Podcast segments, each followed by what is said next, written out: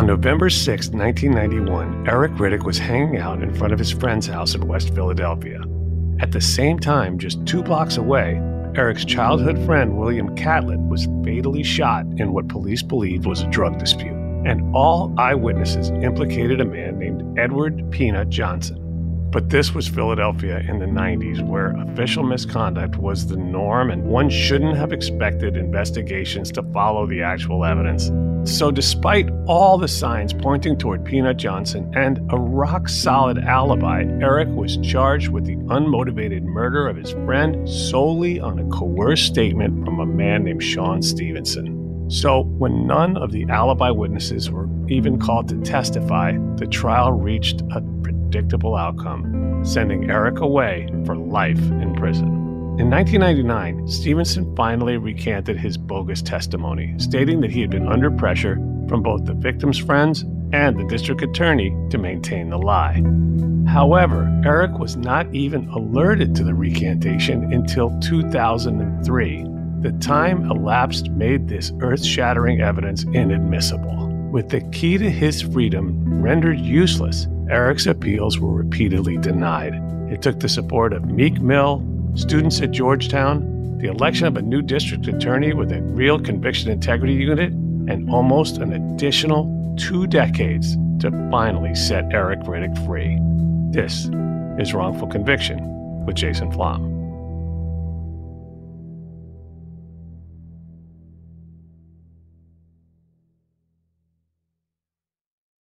The best conversations I have with my colleagues are the ones that happen when no one is looking, when we're not 100% sure yet what to write. Hopefully, having conversations like this can help you figure out your own point of view.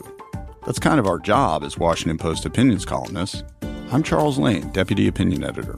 And I'm Amanda Ripley, a contributing columnist. We're going to bring you into these conversations on a new podcast called Impromptu.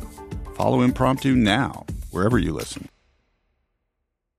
The Kakadu plum is an Australian native superfood containing 100 times more vitamin C than oranges. So why have you never heard of it? PR. No one's drinking a Kakadu smoothie? I'm JB Smoove, and that was a full episode of my new podcast, Straightforward, inspired by guaranteed straightforward pricing from AT&T Fiber. Get what you want without the complicated. AT&T Fiber, live like a gigillionaire. Available wherever you get your podcast. Limited availability in select areas. Visit AT&T.com slash hypergig for details. You know you've got a comeback in you. When you take the next step, you're going to make it count for your career, for your family, for your life you can earn a degree you're proud of with Purdue Global. Purdue Global is backed by Purdue University, one of the nation's most respected and innovative public universities. This is your chance. This is your opportunity. This is your comeback. Purdue Global, Purdue's online university for working adults. Start your comeback today at purdueglobal.edu. From BBC Radio 4, Britain's biggest paranormal podcast is going on a road trip. I thought in that moment, oh my God, we've summoned something from this board. This is Uncanny USA. He says, Somebody's in the house, and I screamed. Listen to Uncanny USA wherever you get your BBC podcasts, if you dare.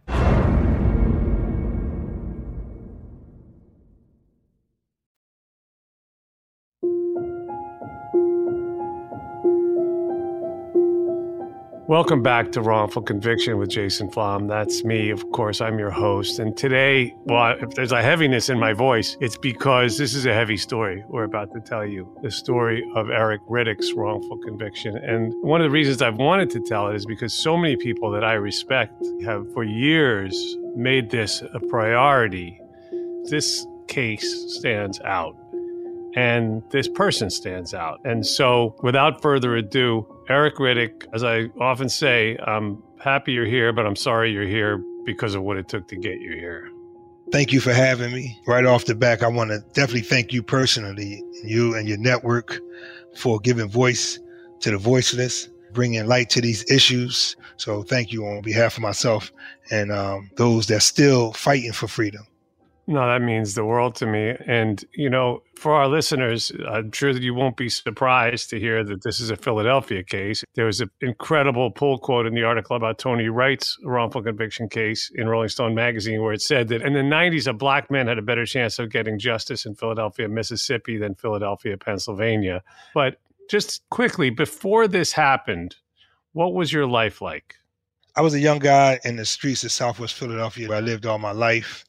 I was living in poverty in an impoverished area, an area that was uh, was a lot of good things, a lot of beautiful things, but it was also a lot of violence, a lot of drugs, a lot of mental health issues.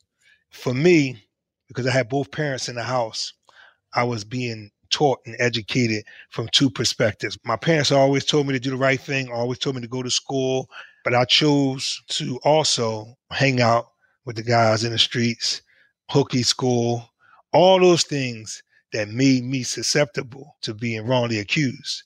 The fact is, you didn't do this crime, and Right. it should have been really obvious to everyone from the beginning that you didn't do it. But your case has so many of the hallmarks that we see in wrongful conviction cases. It's incompetent defense, lying witness. I mean, there was only one accuser and no evidence. No evidence. And no alibi witnesses called, even though there were alibi witnesses Mhm. and official misconduct. Let's go back to it. So, Yes. this crime was your friend, William Catlett, who was fatally shot in West Philadelphia in November of 1991. So, take us back to that terrible night when this happened. Well, November 6, 1991, approximately like between 5:30 and 6:30, I was on 58th and Trinity Street, two blocks away from where the tragedy happened on 58th and Belmar. During the course of that week, it was a lot of things going on with different individuals in that area dealing with the drug activities around there. We was on 58th and Trinity Street, myself, a guy named Lewis Jordan, Jeff Dawson, and Justine Dawson, and Tamakwa Jordan, all of whom was my alibi witnesses that I gave to the homicide detective. And as I told them in my statement, once we heard the gunshots, myself, Lewis Jordan, and Jeff Dawson began to walk towards where the gunshots at. When we got to Belmar, we seen that it was a crowd on the corner of 58th and Belmar and that William Catlett was shot. Okay, so the police begin their investigation, and many of the eyewitnesses were talking about this guy, Edward Peanut Johnson, right? Which was a lead that they inexplicably ignored. I still can't understand why, but when they connected with Sean Stevenson, he went on to say that he saw the shooter up on a balcony about 15 feet above William Catlett. And he described the shooter as a skinny black male in his early 20s with a leather jacket like Eric Riddick's, but he didn't see the shooter's face.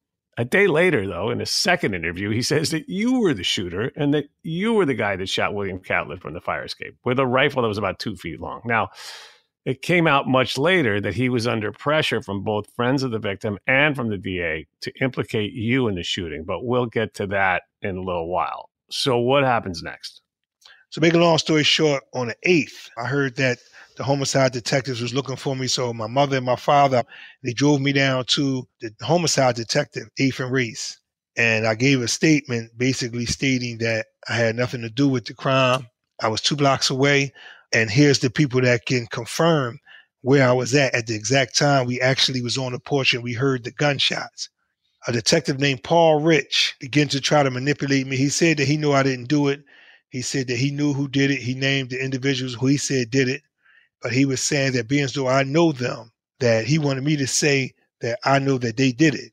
Basically, I was like, no, I'm not going to put myself somewhere where I wasn't. So then he got hostile. He started saying that he's going to charge me with the murder. This after he acknowledged that he knew I didn't have nothing to do with it. So we went back and forth. He tried to use intimidation. And every time he did that, he stopped recording. He stopped writing down the things that I was saying when I was coming to give the statement. So after that didn't work, I signed my statement stating where I was at, stating the people that can verify where I'm at, and they let me go. But let me rewind back first. One of the things that Detective Paul Rich said when he was getting hostile that I wasn't saying what he wanted me to say, and he said, Before it's all over, I'm going to charge you with this murder. He said, I don't care about the individual that got life. He said, I just need a body for a body. This is exact words to me. You're going to get convicted, you're going to appeal it, but by the time your case is overturned, you're going to be old, gray, and broke down.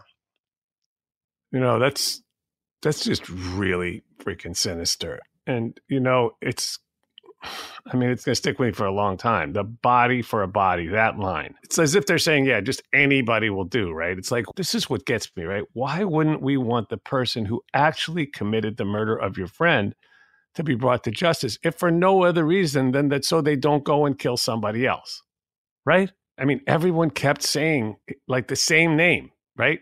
Edward Peanut Johnson.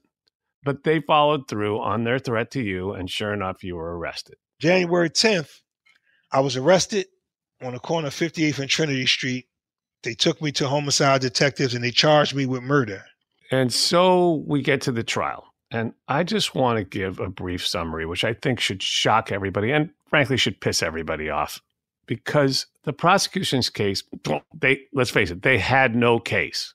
So what they do? They relied solely on Stevenson's eyewitness testimony, which by the way had changed a number of times and then was eventually recanted. Stevenson said he saw you fire a rifle from a fire escape, but the medical examiner's ballistic report with the autopsy, which breaks down each bullet wound and the trajectory of each bullet, says clearly that none of them traveled in a downward direction. So, Eric, I don't know if you're a magician, but you'd have to be in order to shoot someone who's on ground level from 15 feet up and not have the bullets traveling downward. I mean, it's obviously impossible.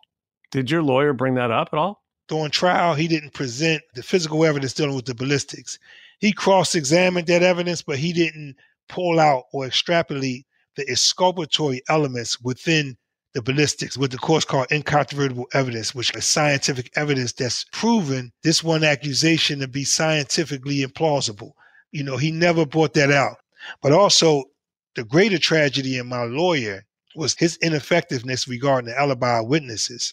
In his opening statement, three times he promised the jury that he was going to present three alibi witnesses to refute the state's one witness. So through the whole trial, the fact finders is waiting for him to keep his promise because opening statements are important. You're setting the stage for your defense.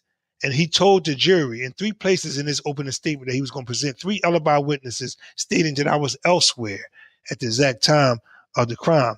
And when the trial was over, me and him argued because he was saying he wasn't going to present a case. And I told him, no, present my alibi witnesses. They was there waiting to testify.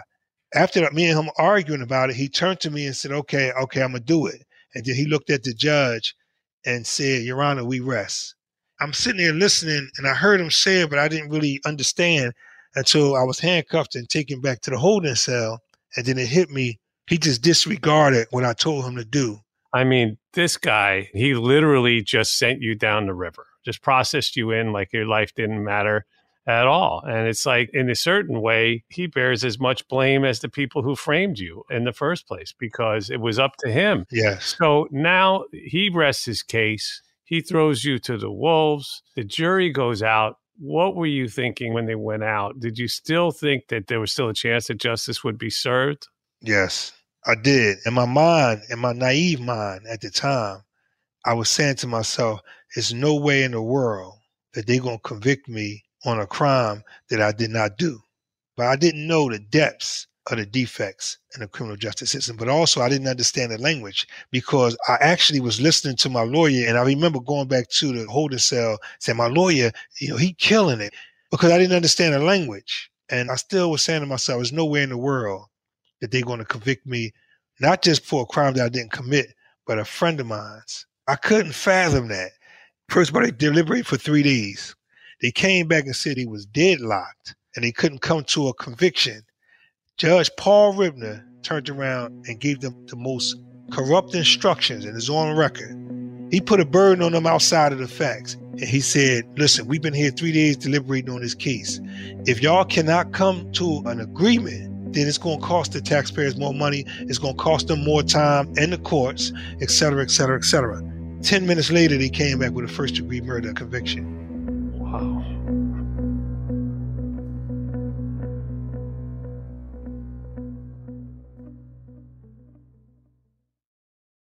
This episode is underwritten by AIG, a leading global insurance company, and by Accenture, a global professional services company with leading capabilities in digital, cloud, and security. Working to reform the criminal justice system is a key pillar of the AIG Pro Bono program, which provides free legal services and other support to many nonprofit organizations and individuals most in need. As part of Accenture's commitment to racial and civil justice, Accenture's Legal Access Program provides pro bono legal services in partnership with more than 40 organizations, bringing meaningful change to people and communities worldwide.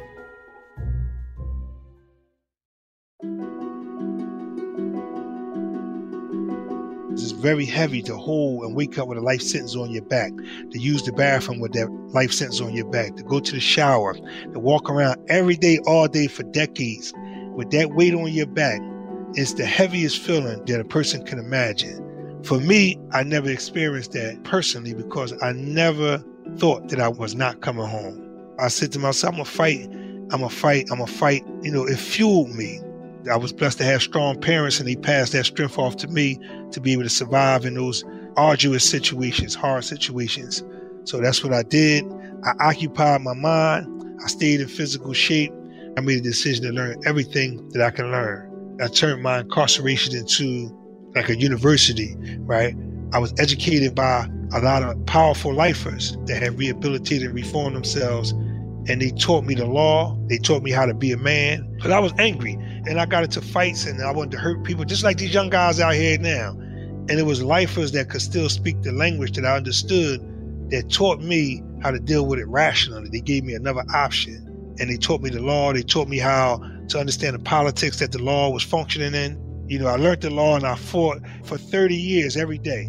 When I had cellmates, they said I used to wake up in the middle of my sleep talking about uh, Commonwealth versus Santana states that when incontrovertible evidence is repugnant to human testimony, you reject the human testimony. they said I used to wake up in my sleep litigating. I mean, listen, there's so much potential. Uh, Look, every time I visit a prison, you know, I always come out feeling like there's more humanity inside those walls than I see out here.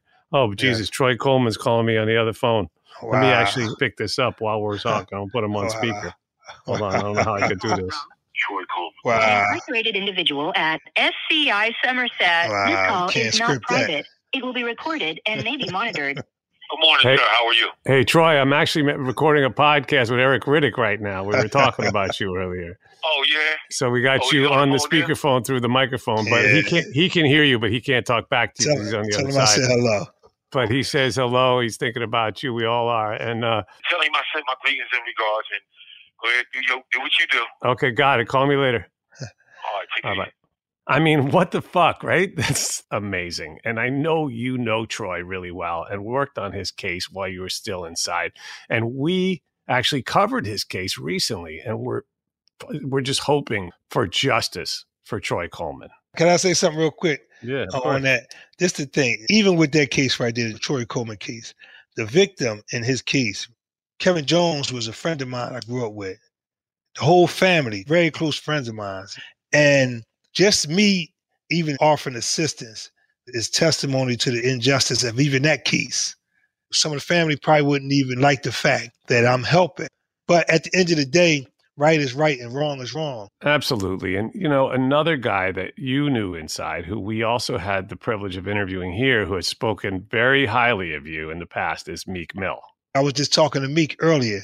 When he came to prison, he was with me for those five months. He said, When I go home, I promise you, I'm going to talk about your case. I'm going to advocate for you. And when he went home, he did everything that he could. Georgetown dealt with me because he was sitting on a podcast about his case and he brought up my case. Dan Slepian and NBC. They was introduced to my case. Desiree Perez, she took me through the whole Roc Nation. All of these individuals is like family to me now, based on Meek Mill introducing my case and the egregiousness of it to them.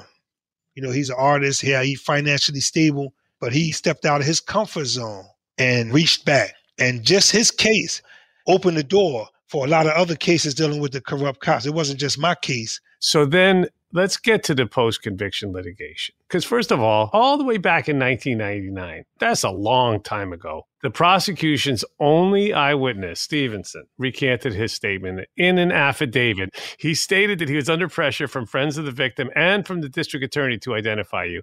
Now, at the time, Pennsylvania law, the Post Conviction Relief Act, required that new evidence, get ready for this, be filed within 60 days to be considered on appeal. That's insane. And you didn't physically receive a copy of the recantation affidavit for another four years after that, which was 2003. So, of course, this meant that by the time time you filed for post conviction relief, it was way too late and it couldn't even be included. Again, what the hell? Where is justice in that? Okay, yes. so his recantation continued to be inadmissible, which meant that your repeated attempts to prove your innocence in the following years were routinely denied. The PCRA statute is literally an obstruction of justice. No statute have the power to subvert the concept of justice. The foundation of the judicial system is in the preamble of the United States Constitution. We the people to form a more perfect union and to establish justice. So now any statute that come after that is supposed to actualize justice, not subordinate justice.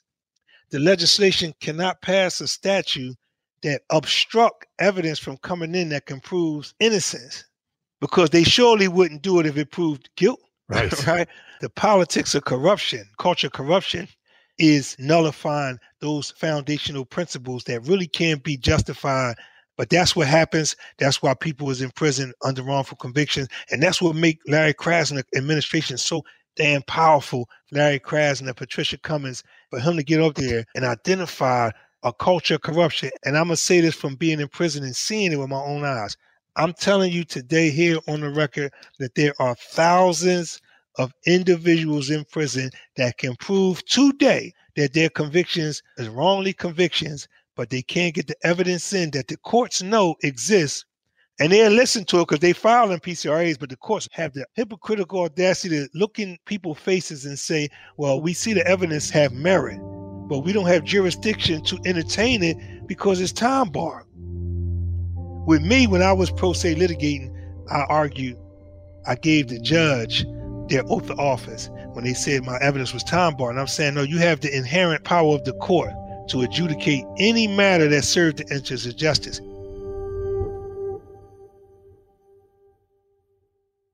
The best conversations I have with my colleagues are the ones that happen when no one is looking, when we're not 100% sure yet what to write.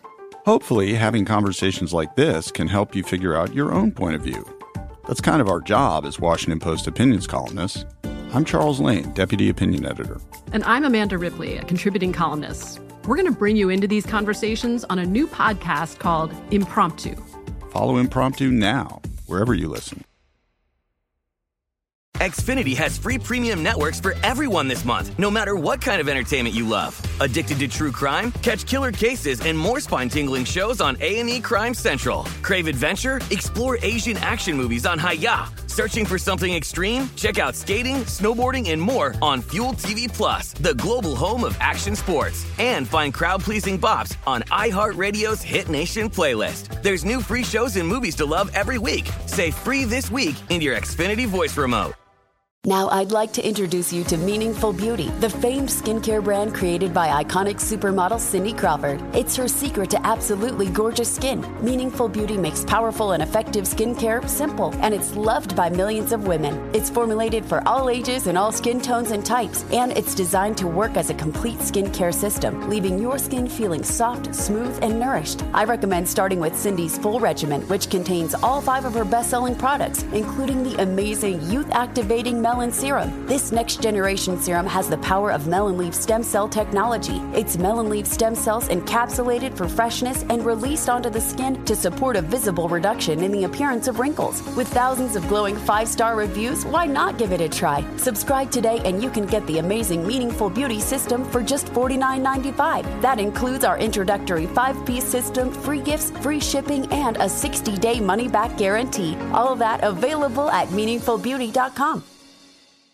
It took 11 years to get to this sale. The Knix anniversary sale is on now at knix.com. Celebrate the intimate apparel company that has reinvented products for real life with one of Knix's biggest sales of the year. Get 30% off all leak-proof apparel from the number one leak-proof brand in North America, including period underwear, swimwear, activewear, and more. Millions of people have made the switch to Knix leak proof underwear, and there's never been a better time for you to try. Save 30% on super comfortable, machine washable, and great looking underwear that's perfect for periods and light bladder leaks. Choose from a variety of colors, styles, and sizes, from extra small to 4XL. You can even match your leak proof underwear with an incredibly supportive and comfortable Knix wireless bra. Don't miss this chance to stock up on your Knix favorites or try something new. It only happens once a year at knix.com. That's KNIX.com for the Knix anniversary sale. Hurry, the sale ends on Monday, May 13th. Go to knix.com. That's KNIX.com.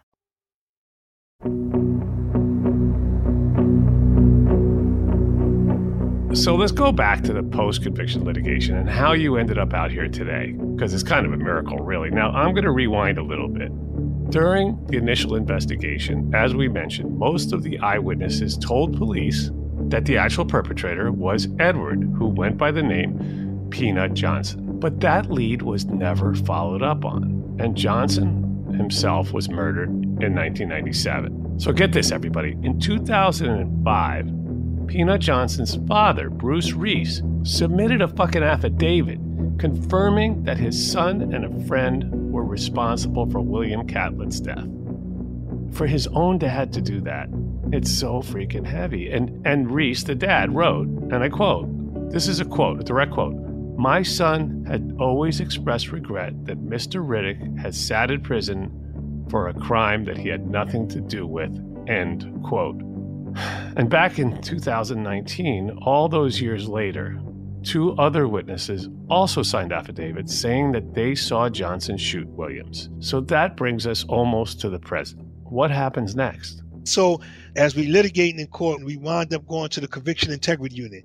We had a PCRA pending. My lawyer, Emeka Igwe, came on board and worked with Georgetown professor Marc Howard and the three Georgetown students who making of exoneree, Teller, Kendall, and Alex. They also worked with Desiree Perez team, Jordan Siev from Roc Nation and the Reed firm, uh, the powerful attorney.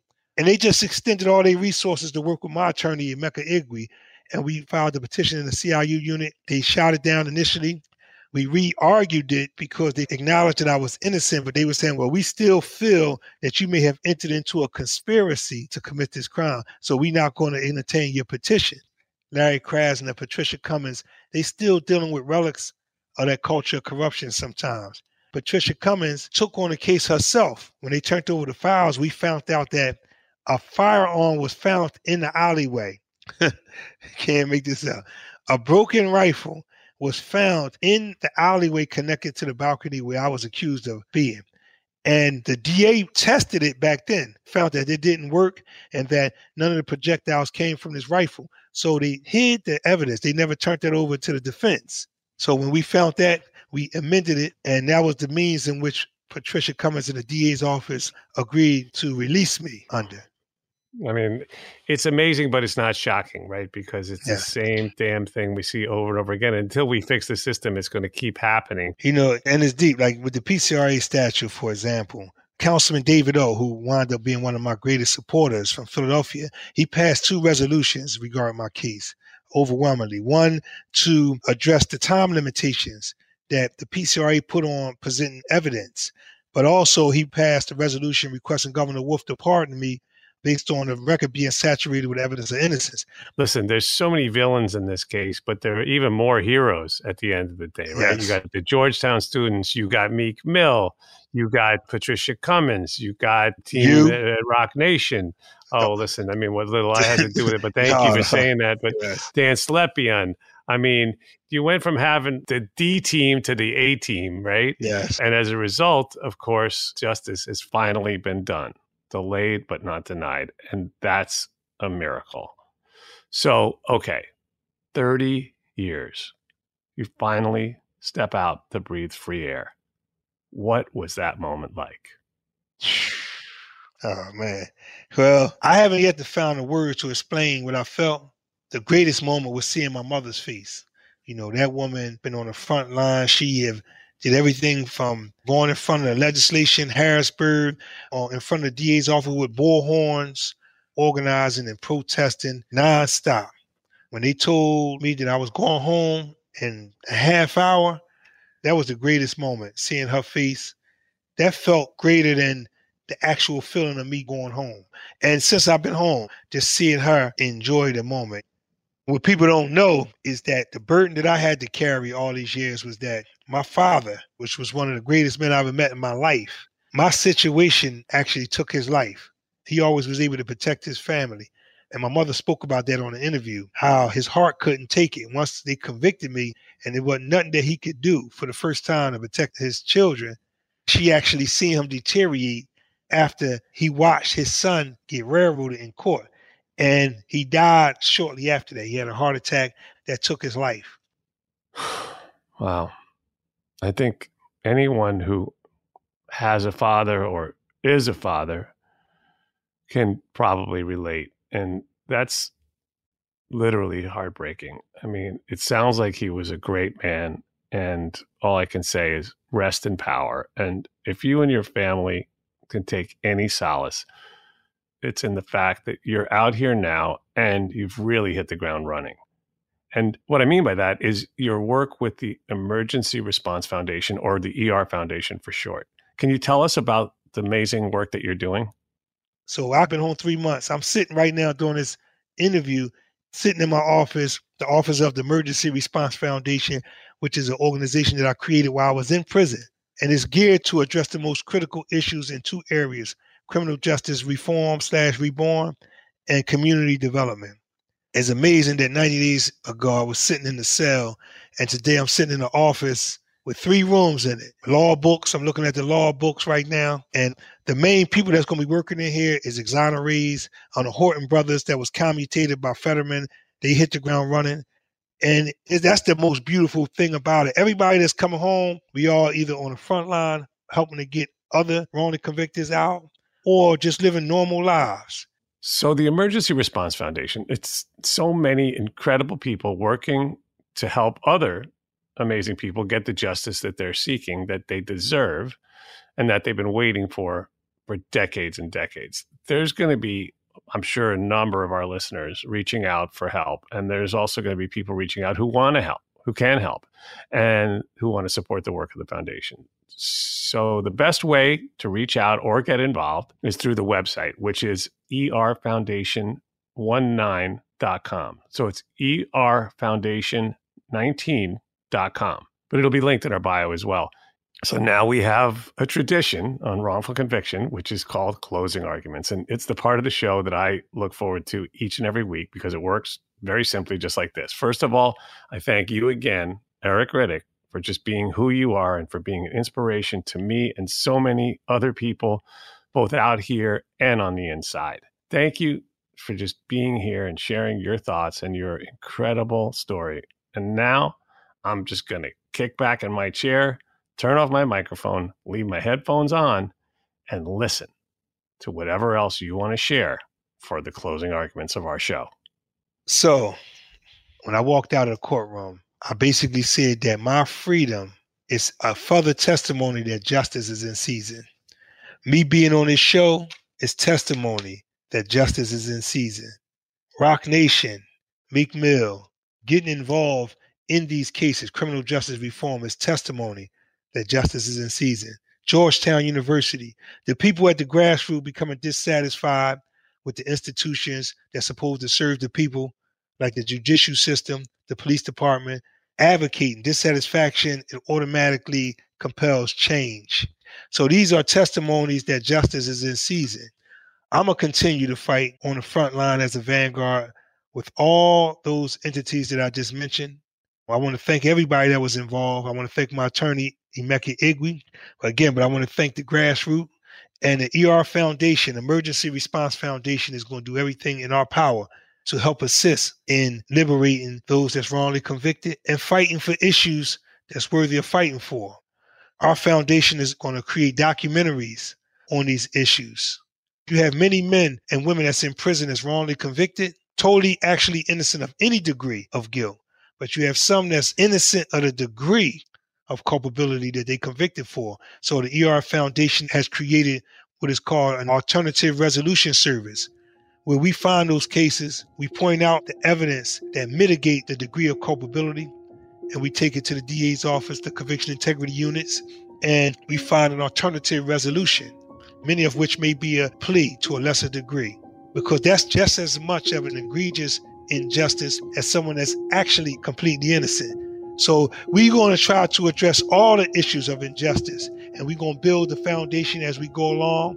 I want to salute again the Jason Flom Show and other shows and networks like this because we always had a voice in prison, but we didn't have those outlets. So today, the Jason Flom Show and other shows is testimony that justice is in season. And the beauty about it is the universe is bent towards justice. So we always knew that these moments was going to come. I want to thank the Krasner administration for their courage. I was sat on a panel discussion with Krasner, and, I, and a mic came to me, and I said, I never thought that I would be sitting comfortably next to the Philadelphia DA. But then I looked at him and I said, This is not the DA. This is the will of the people being manifested. You know, when the people is dissatisfied, the people is going to start networking and it's going to bring about change. I want to thank everybody, all the names that we don't know, for being vanguards on the front line fighting for justice, fighting for community development, and all of those things and I'm available. Anytime if you call on the ER Foundation, if our help is needed, we are here. Any advice that people that's listening or that's involved want to give to the ER Foundation, we are open for any suggestions and any assistance and any help. So again, thank you for having me. Everybody have a blessed day.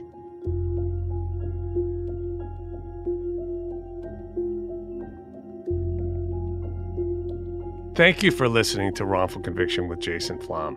Please support your local innocence organizations and go to the links in our bio now to see how you can help.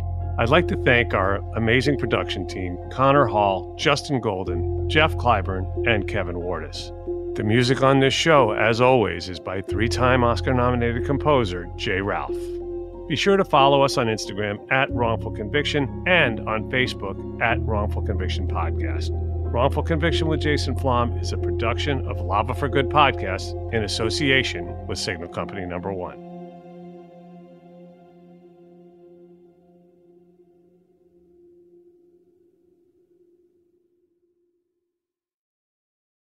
Xfinity has free premium networks for everyone this month, no matter what kind of entertainment you love. Addicted to true crime? Catch killer cases and more spine-tingling shows on A&E Crime Central. Crave adventure? Explore Asian action movies on Hi-YAH. Searching for something extreme? Check out skating, snowboarding, and more on Fuel TV Plus, the global home of action sports. And find crowd-pleasing bops on iHeartRadio's Hit Nation playlist. There's new free shows and movies to love every week. Say free this week in your Xfinity voice remote.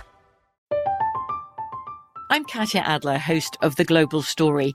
Over the last 25 years, I've covered conflicts in the Middle East, political and economic crises in Europe, drug cartels in Mexico. Now I'm covering the stories behind the news all over the world in conversation with those who break it. Join me Monday to Friday to find out what's happening, why, and what it all means. Follow The Global Story from the BBC wherever you listen to podcasts. Whether you're a savvy spender maximizing your savings with cashback rewards, a thrifty rate watcher seeking the lowest interest, or a travel enthusiast looking for extraordinary perks, Kemba Financial Credit Union has a visa to complement your lifestyle and unique needs. Apply today at Kemba.org to unlock a limited time 2% cash back on purchases and pay 0% interest on balance transfers for an entire year with a new visa from Kemba. You deserve a card that works for you. Restrictions apply. Offer ends June 30th, 2024.